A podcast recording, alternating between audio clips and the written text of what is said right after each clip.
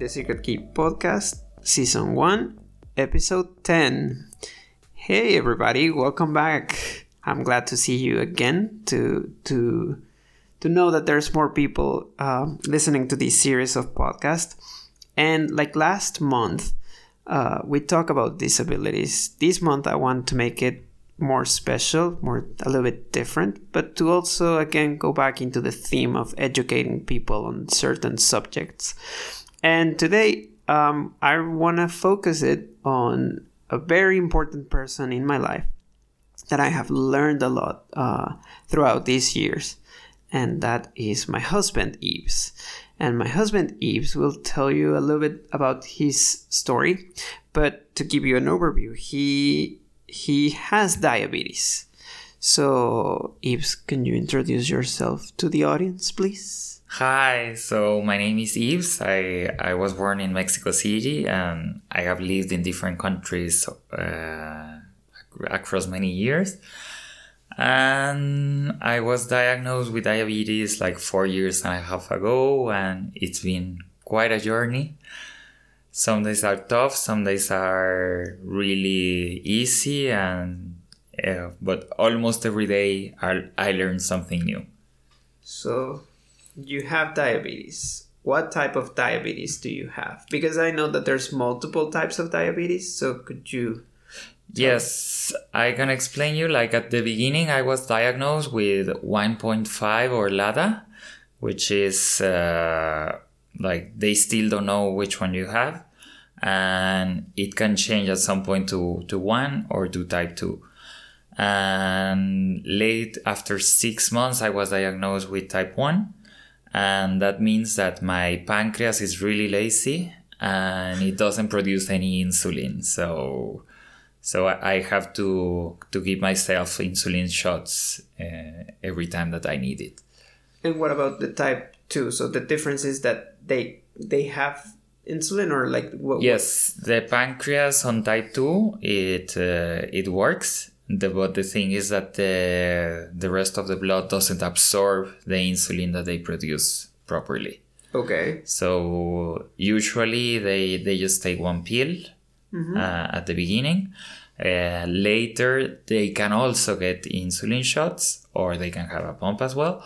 But usually, it's only it's only the pills, and, and with that is enough. So the main difference is one will take a pill versus you have to inject yourself insulin every every day or what like how's the dose on, on well in uh, in every person is different. So in my case at the beginning i only had two shots a day. Okay. one for uh, fast acting insulin when i was having my biggest meal and one with a they call it bolus so it it works 24 hours and it has like a low low slow release of insulin. So like you take one shot and it stays around 24 hours in your body. So like every time every 24 hours you you you give yourself that shot.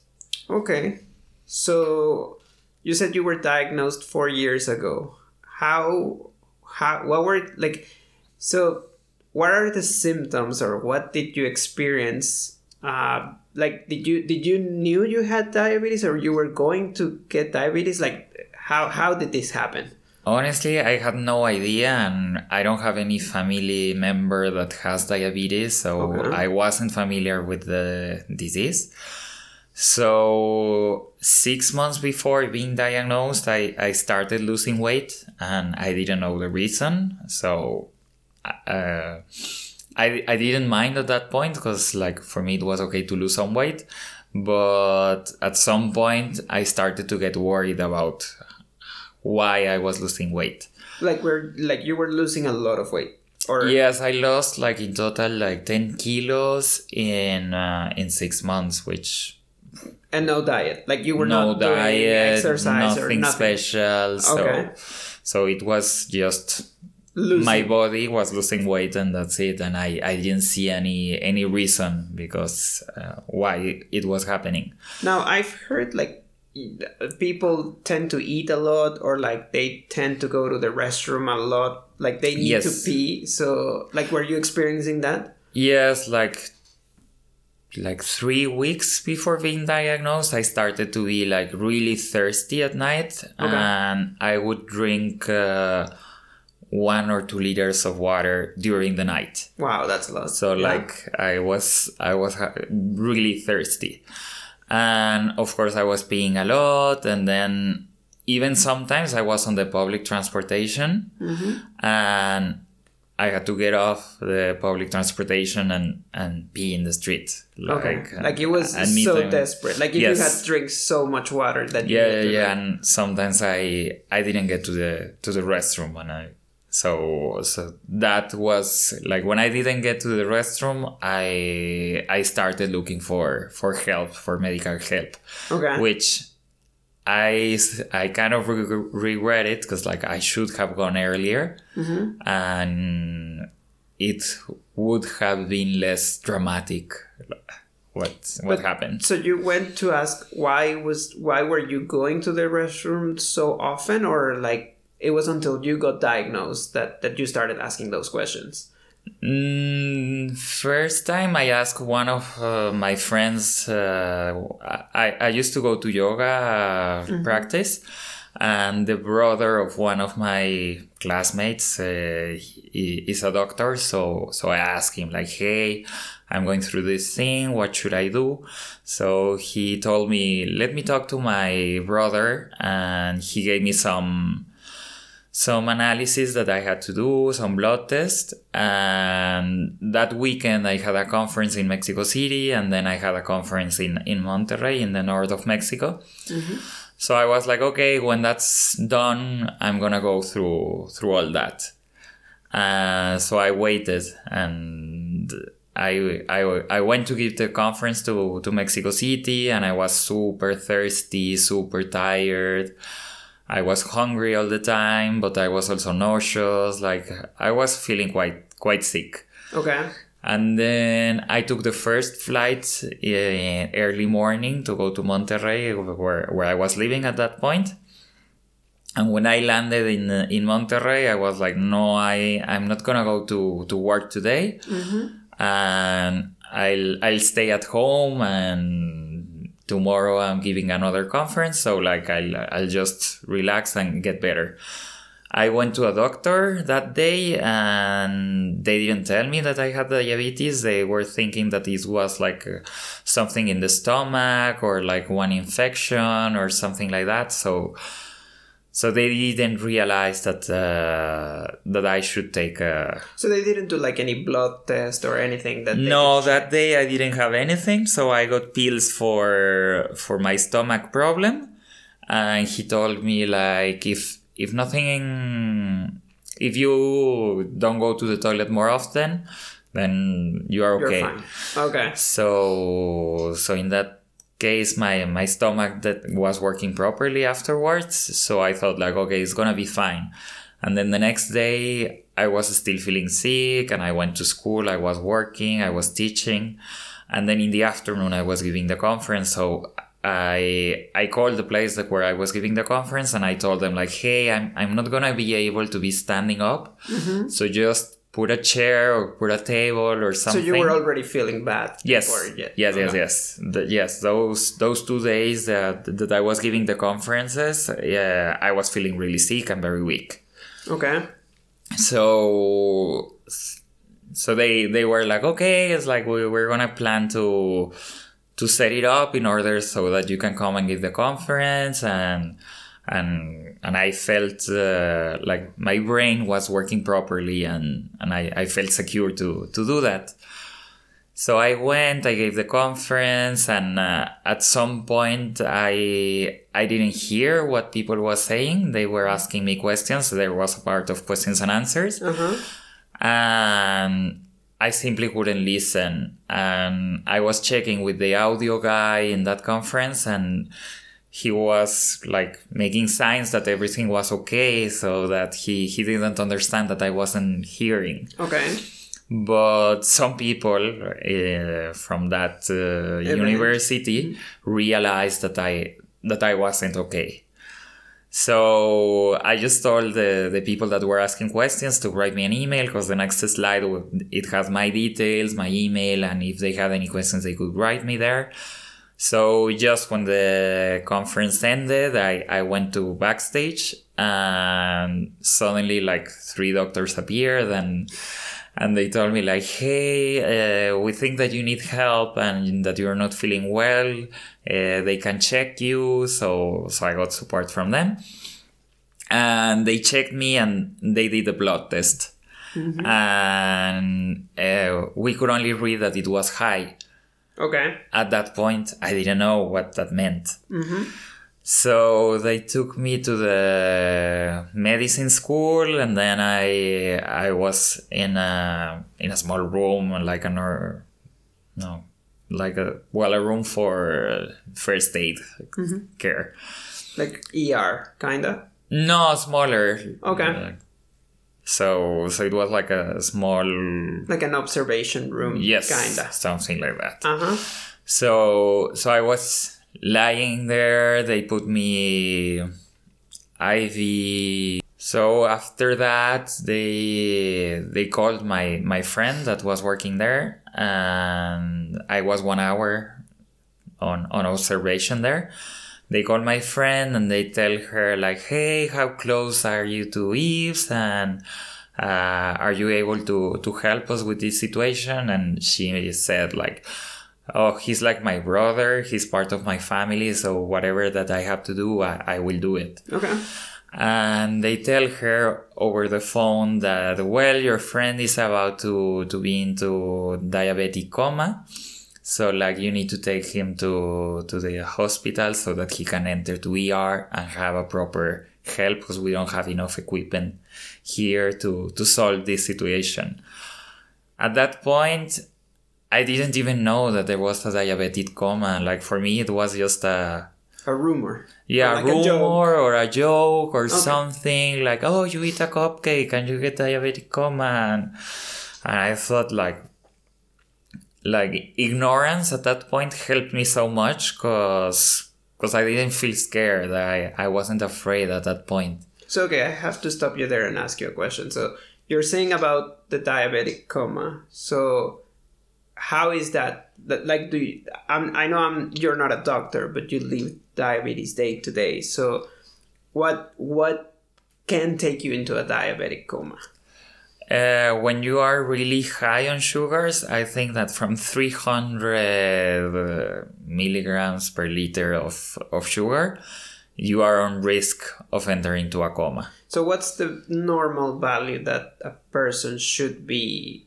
between, right? Because you're saying that above 300, but so like 100 or how how much is that? Like the normal range for for normal humans it's between uh, 70 and 110 in in some countries and in other countries it's 70 and 120 okay so there's not like a predetermined number that people should reach but there's like maybe a range. Yeah, there's like, this range exactly. Okay, that you should be between those values yeah, so to like, say that you are not going to have diabetes or that you don't have diabetes, right? Yes, those are like normal ranges from for any human being. Okay, so then above 300 you can go into a coma. Yes.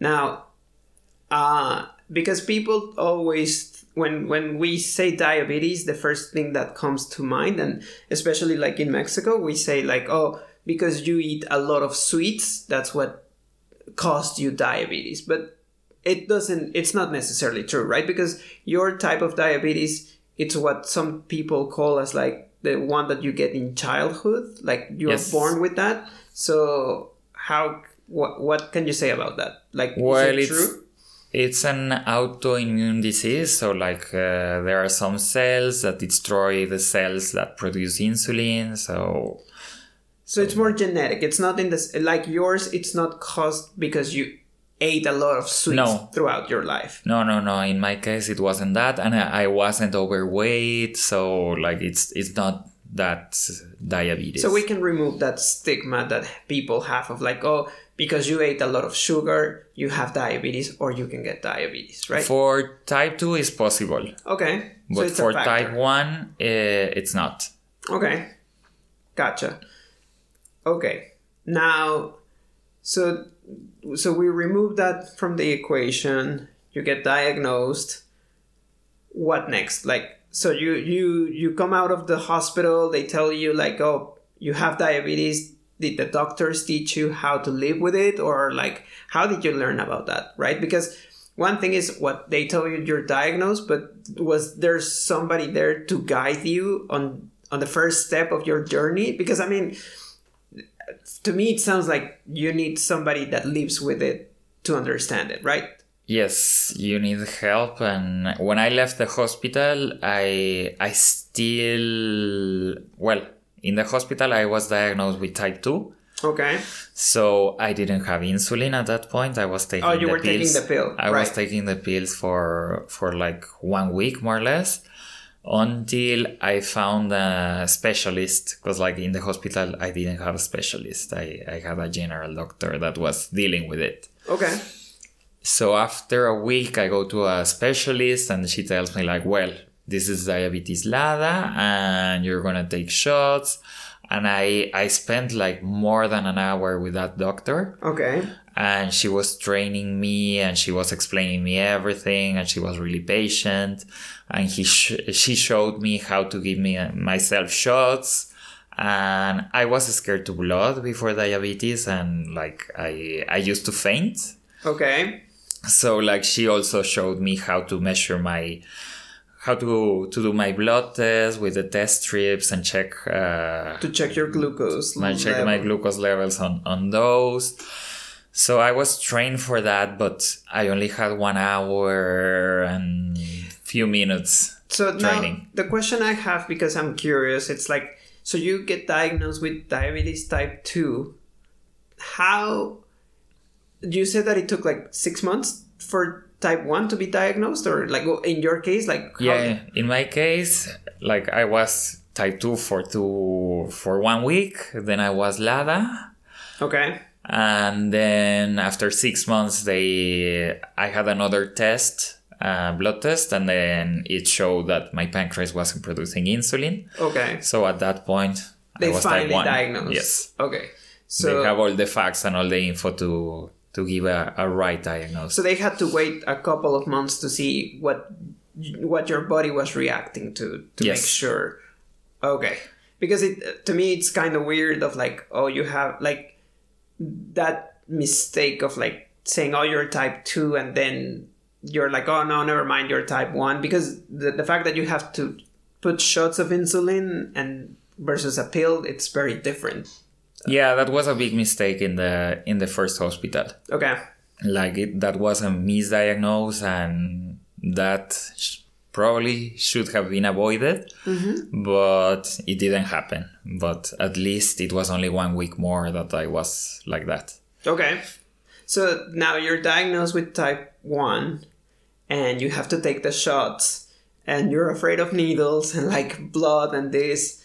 So how was it to put your first shot of insulin in like where was somebody there with you? Like was it the doctor? Yeah, yeah, yeah. It was with the specialist, and like she she helped me with the first shot because like that day I remember like she put me one Okay. and she explained it and then she she was holding my my uh, like I was holding the insulin pen and she was holding my hand over the insulin pen and everything no so like she was like it's not gonna hurt like it's gonna be fine but of course I was scared and, and it's a tiny needle like it's uh, it's It doesn't really even thin go yeah too deep. it's really thin and Like the one of acupuncture is is uh longer than the one that you that yeah, the one in acupuncture is longer, uh, but that one is thinner. Okay. And the one for that I use, like there are different thicknesses and, and stuff, but the one I use is a bit uh, mm, thicker than than than the acupuncture one. Okay. So now, what about like when they? So when they have to introduce you with the dietary restrictions, what like what was crossing through your mind when you were uh, being taught this? Because like you said that you had no experience at all from diabetes, right? Like, no, I I only had a friend that he he was diagnosed when he was maybe 15 or something like that. And we've been friends for many years. So, like, he was the one that helped me a lot. Mm-hmm. But the thing is that I, s- I met him probably when he was already 30. So, So he was already used to this. so he was already used to that. And I remember eating noodles and eating rice and eating pizza. Mm-hmm. So, so for me, he was having a normal life, just that he was taking shots every now and then. okay. He was taking shots more often than than what they told me at the beginning. Okay. So, but he was having a completely normal life, and he was traveling, and he was living in different countries. So, so I thought like, okay, that gives me hope, and it's it's okay to live with it. So. So, but then when when they tell you your restrictions, what's crossing through your mind? Like, are you scared or worried, or like, are you mad because some of the food you cannot eat it anymore, or what's what's going on? yes like uh i i'm scared because like well at some point i i only thought that sugar was the only issue. Mm-hmm. But then i realized that bread is a carbohydrate and then i cannot eat much of that. So now that that's the thing, right? Like, that people think that diabetes it's just sugar, yes. But we have to remove that stigma. It's not just sugar; it's actually carbohydrates. yes.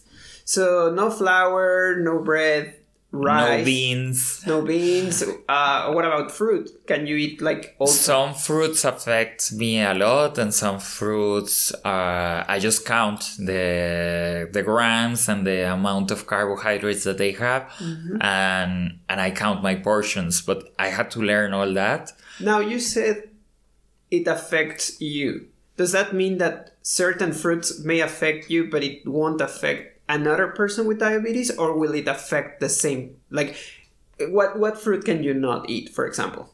i cannot eat mango Okay. and i can eat corn tortillas and i know other mexicans that cannot eat corn tortillas but because they corn can eat mango. but yeah probably they can eat mango and like it doesn't go that bad So there's not like a specific set that people can say, oh, you cannot eat this this uh, food or this type of food and just remove it. You have to experiment with yourself, basically. Yes, that's what it happened. That's what happened. It's like my nutritionist, she told me like, okay, we're going to remove a lot of ingredients and a lot of stuff, and we're gonna start testing how they react on your body. Okay. So my first month, my diet was super sad. Sorry. Why was it so sad? because I had very few ingredients and I, and of course sugar was removed, chocolate was removed, and like many many things That you used to that eat. I used to eat. And I started reading the ingredients, and I found sugars in every single ingredient. Mm-hmm. Like it's really hard to go to the supermarket and see. So you started now learning how to do supermarket and reading labels, right? Yes. Because now you have to count carbohydrates and so what's the portion of carbohydrate that you can eat during every meal? Like every meal, I have three portions of carbohydrates, and I always have to combine it with green vegetables. Okay, so there's gotta be always a vegetable with your meal. It's Yes. not like oh you can just eat. and like- it has to be a green vegetable like Okay, the color the is very is important. Because like it's not just like oh you can have carrots. No. Right because also carrots have carbohydrates in some form of way right? So you have to measure well take those into account when you're eating as well right? Exactly. Okay so like what was the hardest food you had to remove? Like were you a lot into sweets or or not? You were. I used to love nutella i used to love ice cream. Well i still love ice cream. I still i still love ice cream. I, I so um I was happy that I could have berries because, like, I love strawberries and Okay. raspberries and So all those those berries. And those are okay. Those are the friendliest fruit that you can have, mm-hmm. and it's usually that for everyone. Like, Okay. like we are okay with blueberries and all, all the kind of berries are friendlier Okay. toward- towards diabetics. But like at the ice cream and the Nutella. But ice cream was really hard, or Nutella, or Have you ever found like a substitute for those things that you can say like, oh, it's equal or it kind of tastes the same? Like you know, like those people that are in like the keto diet, that it's a low carb diet, and they try to substitute some stuff, um, like the rice, right? They do cauliflower rice. Have Yes. you ever found like a substitute for like the sweet part that you that you cared before? Yes, I I have tried different recipes and I I I try to experiment a lot. Like I really enjoy cooking, so so I I gave it a shot and I experimented. Sometimes it worked, sometimes it didn't. So I kept trying and trying new new recipes and but also the fact is that uh, your taste changes because like you stop having so many sugars and then you try new things and then they, they taste different. For example, Nutella. I the first time I tried it, it was after six months of being diagnosed, and it didn't taste The uh, same. the same. I didn't have the same experience. Actually, it felt gross. It felt uh, like I was only eating fat Okay. so it didn't taste uh, nice and with the new recipes it it really tastes different but In a good way or in a bad way? Or it, sometimes sometimes it's good and sometimes it's bad sometimes because for example i tried to make my own nutella and the texture was not Horrible. the same yeah horrible. okay.